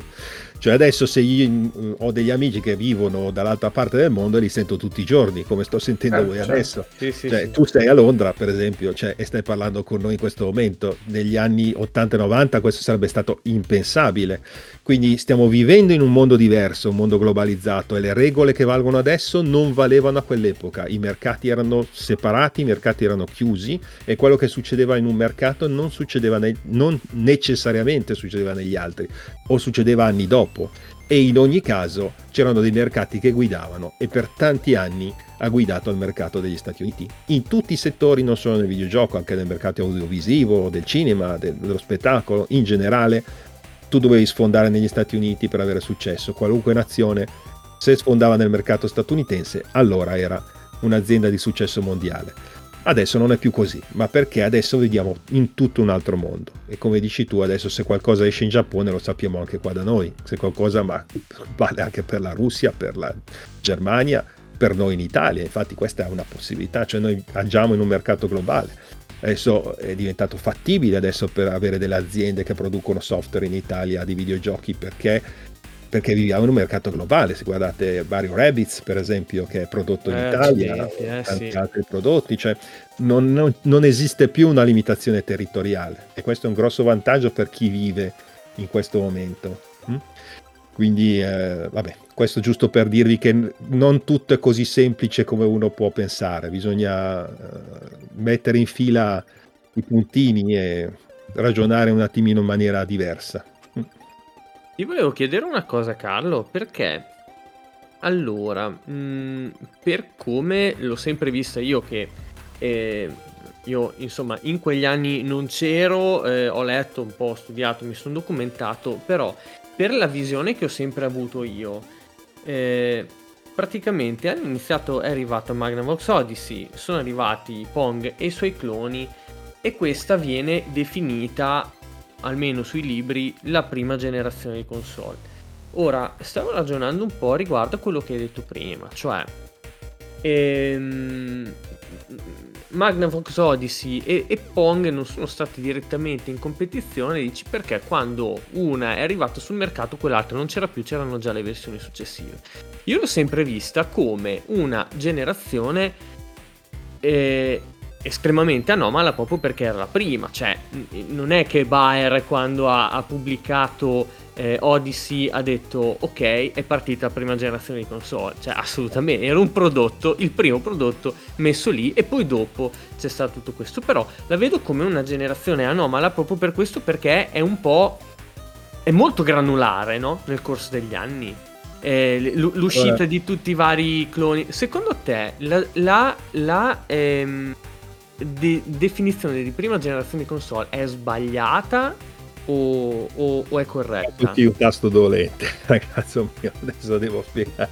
Purtroppo è come tante cose, bisogna destrutturare la, la- la situazione, cioè è, è il concetto di generazione che è sbagliato di per sé stesso. Cioè, il punto fondamentale è questo. Allora, faccio una premessa, ragazzi. Adesso do- non non iniziate a pensare che sto inventando, cioè che sto impazzendo completamente, perché è difficile, lo so. Ma il problema è questo, cioè, ritorniamo a quello che ho detto prima. Si- il videogioco, la storia del videogioco ha 50 anni e solo adesso, si- negli ultimi anni, mettiamo negli ultimi 10 anni circa, si sta iniziando a codificare correttamente la storia del videogioco. È un mercato molto recente, molto nuovo, complesso, perché era una novità che non era mai esistita prima e poi è nata questa- questo nuovo media, il media del videogioco, che è una storia complicata e non così semplice. Gli stessi libri sulla storia del videogioco, che sono stati scritti negli ultimi 30 anni, purtroppo soffrono di obsolescenza precoce. Cioè, cosa succede? Quando io, 30 io ho iniziato a scrivere testi sulla storia del videogioco, la storia dell'informatica, mi direi possibile, sì, già all'inizio degli anni 90, 90, 91, 92, già iniziavo a guardare qual era la storia del videogioco. Cioè, per assurdo, quando io iniziavo a guardare la storia, gli- le cose che uscivano adesso sono storia, ok? Quindi è complicato. Eh, se tu guardi ehm, il libro di Matteo Bittanti pubblicato nel 1999 su eh, l'inizio dell'era tecnoludica o videoludica si chiamava, qualcosa del genere, eh, e um, in cui c'è anche il mio nome dentro, se tu l'apri c'è eh, nei, nei vari ringraziamenti c'è anche Carlo Santagosio, c'è eh, Simone Bregni e altri domi insomma de- di quelli che già iniziavano a, a studiare un attimino la storia del videogioco dell'epoca. E ehm, purtroppo quando tu studi storia contemporanea, ma questo poi quando uno studia storia lo capisce se studi i fondamenti dello storico, la storia contemporanea è la più difficile da raccontare, perché l'avvenimento contemporaneo non è ancora filtrato dal- diciamo, dalla lente della storia, no? E quindi non è ancora passato abbastanza tempo per essere abbastanza oggettivi su quello che stai eh, discutendo. La stessa divisione in generazioni in realtà è, è figlia del marketing. Quando si inizia a parlare di generazioni nelle console? Si inizia a parlare di generazioni con la prima pubblicità del ColecoVision, della Coleco intorno al 1983, dove eh, la Coleco pubblicizza la sua console dicendo la console di nuova generazione. Da lì Ecco. eh, eh, si iniziò a parlare nel marketing di generazioni, ma un concetto di marketing come attualmente è. Attualmente il concetto di generazioni viene utilizzato dai produttori di console per vendere le nuove console. Ti dicono, oh, finalmente esce la nuova generazione, ma ditemi le differenze delle ultime sette generazioni di console. Cioè, si parla di numero di poligoni al secondo, di cioè, cose effimere. Comunque, in generale, adesso ragazzi, non voglio entrare nello specifico, ma prendete il discorso un pochino più alla lontana. In generale, il discorso generazione, generazioni attualmente è qualcosa che non è correttamente o chiamalo così, scientificamente definibile. Non esiste una definizione scientifica comunemente eh, accettata e oggettiva, perché è sempre questo il punto, perché qualcosa per poter essere definito ogget- eh, scientifico deve essere oggettivo, cioè deve essere una cosa che tutti si diano d'accordo su questo. Non c'è una definizione attualmente oggettiva sulla divisione cons- di, gener- di generazioni delle console. Se infatti andate a guardare Wikipedia, che è un po' purtroppo la causa di questa definizione della, della generazione di console, negli anni ha continuamente cambiato le caratteristiche delle varie generazioni. Eh, l'altro problema è che da un punto di vista storico, oltretutto, questo introduce casini, perché se voi considerate, se voi fate eh, e catalogate le console di videogiochi in generazioni che raggruppano delle caratteristiche tecniche o tecnologiche, andate a costruire una divisione che prescinde dagli anni. Prescindendo dagli anni, create delle comparazioni che non sono più realistiche e create un problema nel nella narrazione storica, che appunto è quello che stava dicendo, perdonami, non mi ricordo più, mi hai fatto la domanda. Eh, Io? Eh, eh, eh, f- pizza. Matteo. Matteo, scusi. Matteo. Perdoni, eh, scusate ragazzi che sono eh, inizio Eh, di no. tardi, sono vecchio, mi dimentico i nomi. Matteo prima mi ha chiesto come mai c'è, c'è questi anni e per questo motivo, cioè in realtà la linearità del mercato e delle invenzioni non segue poi quello che è il successo del mercato e se tu inizi a dividermi le console in generazioni che non seguono questa linearità perché le console eh, e poi come ha giustamente detto non è che quando sono nate avevi pensato alle generazioni. Come ho detto si inizia a pensare a generazioni quando il marketing introduce questo concetto per venderti la nuova console. Stiamo parlando già del 1983 con l'uscita della ColecoVision. A quel punto si è iniziato a dire ah no ma quelle erano le vecchie generazioni di console adesso c'è il ColecoVision che è nuovo no? che è più bello. Ma dal punto di vista concettuale anche tecnico se voi andate a vedere eh, non trovi delle differenze oggettive tra quello che era la costruzione del ColecoVision e quelle che erano le console anche subito precedenti a quello. Perché il microprocessore era comunque 8 bit il- aveva delle caratteristiche. Per dirvi l'Intellivision della Mattel che è uscito nel 1979 aveva un microprocessore a 16 bit ma non per questo è stato catalogato come un 16 bit anche lì. La catalogazione 8 bit 16 bit 32 bit è puramente una eh, catalogazione di marketing che era stata anche quella utilizzata nelle pubblicità per vendere i nuovi prodotti. Così come la catalogazione in generazioni. L'unica, diciamo, catalogazione possibile dal punto di vista di uno storico, quindi dal punto di vista di una narrazione, è per anno di uscita della console, anche perché se io vado a definire le, le console in generazioni, quindi le divido dal punto di vista prestazionale e tecnico, vado a confondere anche dei mercati, dei target. Vi faccio un esempio semplice, per esempio.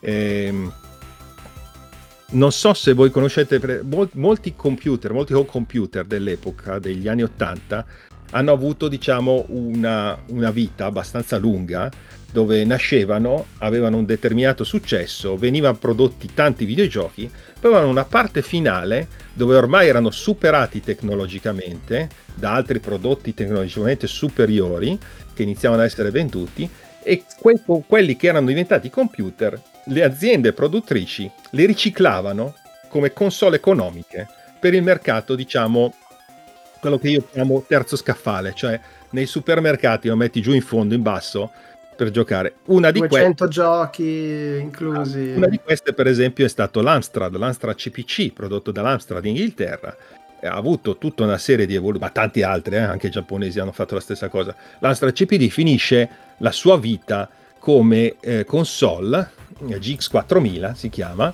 che era semplicemente le versioni successive dell'Amstrad ed ereditava tutto il mercato del software prodotto per l'Amstrad negli anni che veniva riprodotto come parco software del GX4000. Adesso se voi andate a guardare GX4000, per esempio su Wikipedia viene definito console di, mi sembra terza o quarta generazione, adesso non mi ricordo, comunque una delle tante generazioni, no? Che quindi voi lo andate a comparare con altre console di quel periodo e dite, ah però il GX4000 però aveva dei bei giochi, eh. Sì, peccato che il G4000 è uscito nel 1991, adesso per dire, quando c'era il Mega Drive della Siga, c'era eh, dopo poco c'era il Super Nintendo, cioè chi giocava ai videogiochi, il GS4000 era cacca quando è uscito, era una roba che stava in fondo allo scappale e non comprava nessuno, ok? Perché? Perché era in realtà un prodotto vecchio che aveva avuto un'evoluzione e che stavano vendendo come prodotto economico di fascia bassa che stava in fondo allo scaffale. E eh, quindi se tu invece me lo cataloghi per generazioni, poi dopo chi va a fare i confronti prende tutte quelle di quella generazione, confronta tra loro e mi confronta dei prodotti che hanno in realtà 10 anni di differenza uno dall'altro poi dice, ma come mai ha avuto successo questo quando c'era quello? No, no, non c'era quell'altro quando è uscito quello, quello è uscito dopo. Di là c'era quell'altro, quello è uscito quando io compravo il Mega Drive, non quando, compravo, quando volevo quello. Quello lo comprava il nonno al bambino in casa perché andava al supermercato e prendeva quella da 40.000 lire che stava in fondo allo scaffale.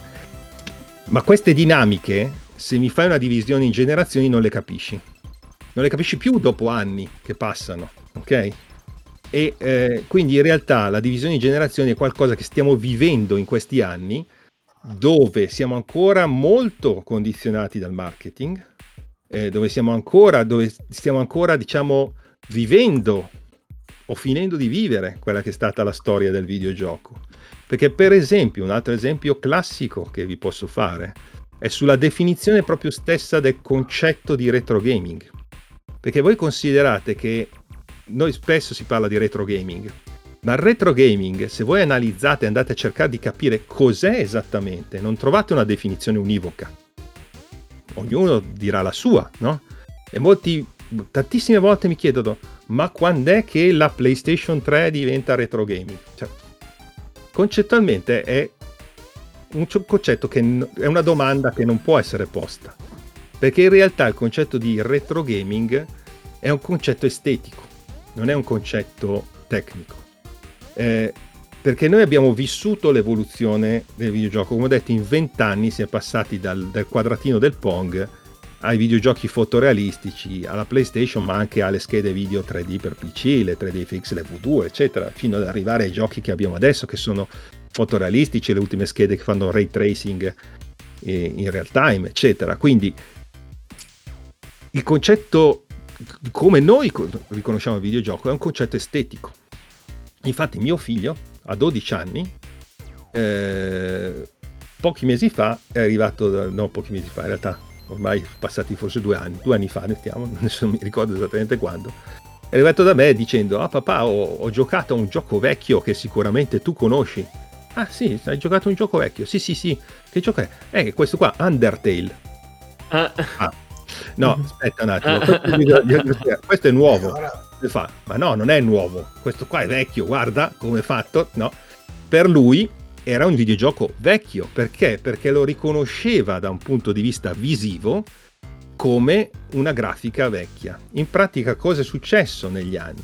Che quello che prima era un limite tecnologico, cioè eh, prima non è che disegnavi in pixel art perché volevi disegnare in pixel art, eh sì, sì, ma sì, perché quella era la grafica fai come scelta stilistica, diciamo. Eh, cioè, la Lucas i giochi li ha fatti in 320x200 pixel perché quello aveva, cioè non è che poteva farli e, di più. E già era una roba da scrapparsi i capelli all'epoca. No? Quindi quando adesso io eh, critico qualcuno perché non lo fa in pixel, cioè non è che non lo fa in pixel, se, ave- se avessero fatto Monkey Island adesso l'avrebbero fatto in 3D con la grafica di adesso, non l'avrebbero fatto in pixel art. Il pixel art adesso è una scelta stilistica, è come dire faccio un film in bianco e nero, è come dire faccio un mosaico al posto di fare un quadro ad olio. Quindi è, attualmente non è più un concetto tecnico, non è più una limitazione tecnica, ma è una scelta stilistica. Quindi il retro gaming identifica in maniera precisa il cambiamento della tecnologia da quando si è lasciato, tra virgolette, la grafica non fotorealistica e si è arrivati alla grafica fotorealistica. Questo ovviamente ha avuto vari step perché la PlayStation 1 già o, o, diciamo per dire PlayStation 1 intendo quegli anni perché c'era come ti ho detto c'era la Saturn c'erano tante altre c'era la scheda video per PC però in quegli anni diciamo che stava avvenendo per ovvio che se guardo la PlayStation 1 vedo ancora una grafica a pixel perché? Ma perché la risoluzione era ancora bassa certo. ma questo per esempio già concettualmente posso variarlo perché già adesso con un emulatore se io prendo un gioco della PS1 siccome era sviluppato in poligoni tridimensionali posso rigiocarci adesso magari in 4K. Posso prendere Wipeout e giocarci in 4K. Lo stesso codice che era stato scritto all'epoca. Ovvio che avrò delle texture magari sgranate, ma ce l'ho anche in Minecraft per dire. Cioè, è una scelta stilistica. Altro gioco retro, ovviamente, Minecraft. sì, sì. Concettualmente. Quindi eh, anche qui bisogna sempre, purtroppo, non è facile. E gli anni che stiamo vivendo eh, ci siamo immersi in questa cosa. Eh, quindi siatene orgogliosi perché voi state vivendo la storia del videogioco in prima persona, cioè io l'ho vista proprio dall'inizio, quindi sono stato fortunato, però anche voi la state vivendo, anche voi l'avete vissuta, cioè quello che sarà segnato nei libri del futuro sarà qualcosa che noi abbiamo vissuto adesso e sarà l'evoluzione di questo media che ormai si sta consolidando. Per i ragazzi di adesso, per mio figlio che ha 12 anni, il videogioco è una realtà normale, cioè per lui non esiste un mondo senza il videogioco, no? È così. E adesso infatti noi ce ne stiamo accorgendo perché anche dal punto di vista culturale, finalmente, finalmente iniziamo ad avere un'accettazione anche dal mondo dal punto di vista culturale, pur avendo comunque ancora molto del vecchio mondo ancora critico, ma muoiono, quindi io ho 50 anni, quelli più vecchi di me che, che non sapevano cosa fosse il videogioco stanno morendo per forza, quindi nel futuro andremo su persone che hanno vissuto un mondo con i videogiochi, sanno che è un media importante, sanno che è qualcosa che può fare cultura e insomma stiamo migliorando, ecco, vediamola in maniera positiva, ok? Eh, la critica al videogioco c'è sempre stata, ma adesso stiamo andando verso un mondo dove qualcosa è finalmente accettato da questo punto di vista. E dal punto di vista storico, tutte queste diciamo idiosincrasie che, che abbiamo adesso, questi errori sulle definizioni eh, non oggettive di, di, divisioni in generazioni piuttosto che eh, visioni distorte, si vedranno. Ecco, un ultimo appunto, mi ricollego a quello che ho accennato all'inizio. Il, vo- il vostro nome è floppy disk, ok? Eh, io con mia figlia questo è successo già dieci anni fa. È stato un, un, momento fondamentale in cui mi sono reso conto di come raccontare la storia dell'informatica. Un giorno venne da me mia figlia perché eh, casa mia è piena di floppy disk, perché purtroppo io ho vissuto nell'informatica tutta la mia vita. E arrivò da me, lei aveva 13 anni credo, adesso ne ha 22 per dire arrivò con questo floppy disk in mano da 3 pollici e mezzo, quindi floppy disk recente, no? Per noi recente. E mi fa, papà questo cos'è? Ok, in quel momento lì, io non so, avevo all'epoca 42 anni, 43, mi sentì uno di 80 anni più o meno. Cioè, quando mia figlia arrivò dicendomi papà cos'è questo, mi crollò un attimo il mondo, no? Perché dire come? non sai cos'è un floppy disk. Cioè, la cosa che per me è stato il fondamento dell'informatica, della mia vita, perché i floppy disk li ho usati da quando ho iniziato a utilizzare i computer fino a qualche anno prima, in realtà. Lì mi resi conto che ormai erano già quasi dieci anni che i floppy disk non li usavo più. E mia figlia aveva 12 anni, quindi lei era nata in un mondo dove non si usavano i floppy disk. Sì, sì. Lei già usava le chiavette USB che adesso quasi non le usa più nessuno, eh, neanche sì, le esatto. USB per dirvi. Quindi lì io iniziai a capire che il floppy disk, che per me era stato il fondamento dell'informatica, era in realtà qualcosa che era un mezzo per memorizzare dei dati che avevamo usato perché avevamo quello. Il floppy disk nel futuro, tra vent'anni, sarà forse una riga in un libro di storia dell'informatica. Forse una riga, dicendo una volta si usava questo coso per memorizzare i dati. Sì, sì, sì. O fo- e forse, forse sarà ancora l'icona del salvataggio eh, hanno lo stanno però no, no, l'icona del salvataggio lo è perché perché chi faceva il programma arriva da quell'epoca quindi certo, sì, sì, sì. quello ma in realtà tra un po' sparirà pure quello quindi il concetto è che qualcosa che per noi è assolutamente fondamentale perché l'abbiamo vissuto, noi dobbiamo ricordarci che noi viviamo una parte di vita che è relativamente breve. Cosa saranno vent'anni nella storia dell'informatica che durerà migliaia di anni? Sì, sì, sì, pazzesco. Vent'anni non saranno niente, quindi in realtà il concetto di floppy disk rimarrà una righetta, come ho detto, forse in un libro di storia, sarà qualcosa che come vedere adesso i, so, i, i, le, le, punte di freccia di pietra de, de, de, del Paleolitico quando andiamo al museo, concettualmente è questo. Quindi eh, bisogna sempre cercare di relativizzare, di, di, di essere, e, e, non è facile, lo ammetto, non è facile. Quindi anche quello che spiego purtroppo per voi avrete un attimino di difficoltà, spero di darvi degli spunti su cui ragionare, adesso non è che voglio eh, innestare la verità assoluta, cioè vi racconto quello che ho studiato quello che ho fatto nei miei ultimi 30 anni perché mi sono dedicato a questo, da un punto di vista anche universitario, da un punto di vista di ricerca, eccetera. Ma non è che ho la verità in mano e tanto è ancora da scrivere, ecco, sappiate, tanto ancora da scrivere su queste cose. Quindi. Volevo ringraziare Maria Go City che mh, mm, ha messo il follow al canale di GameSource, grazie, mh, mm, benvenuta. Allora, Carlo, guardi, io ti ringrazio un sacco perché mh, mm, veramente, cioè, io starei ad ascoltarti perché dai veramente dei punti di vista interessanti e devo dire anche diversi rispetto a quello a cui io personalmente sono sempre abituato a ragionare. Quindi per me è stato super super interessante.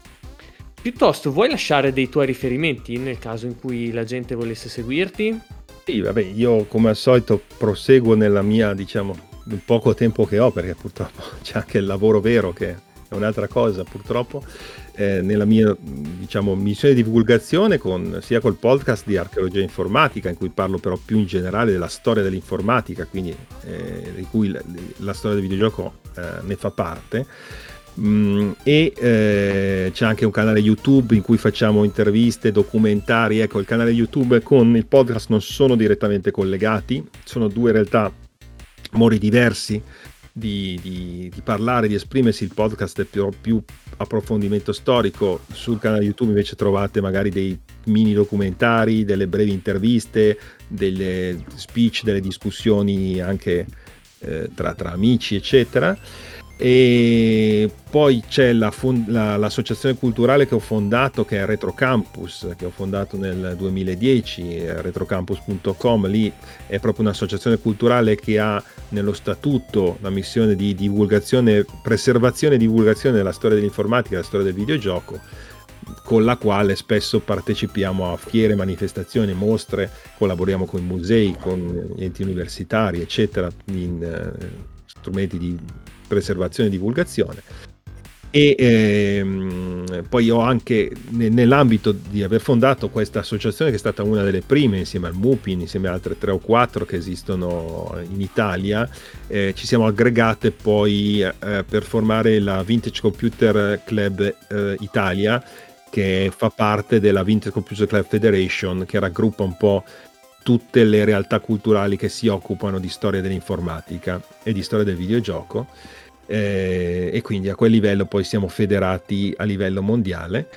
E, ehm, quindi più o meno questi sono i canali dove mi trovate. Poi vabbè, io purtroppo avendo 52 anni ci, mi trovate anche su Instagram eh, e sugli altri, però non li uso molto. Sono sul social dei vecchi, mi trovate, cioè su Facebook. Facebook è il social dei vecchi, quindi se volete mi trovate lì eh, come tutti quelli della mia età eh, ragazzi, a me piace scrivere e leggere. Già quando mi mandano un vocale, già, già non lo ascolto, quindi sappiate che purtroppo... Beh, abbiamo, abbiamo registrato un bel, vocale, un bel vocale di due ore stasera, però molto interessante, quindi esatto, sarà sì. più facile da smerciare forse.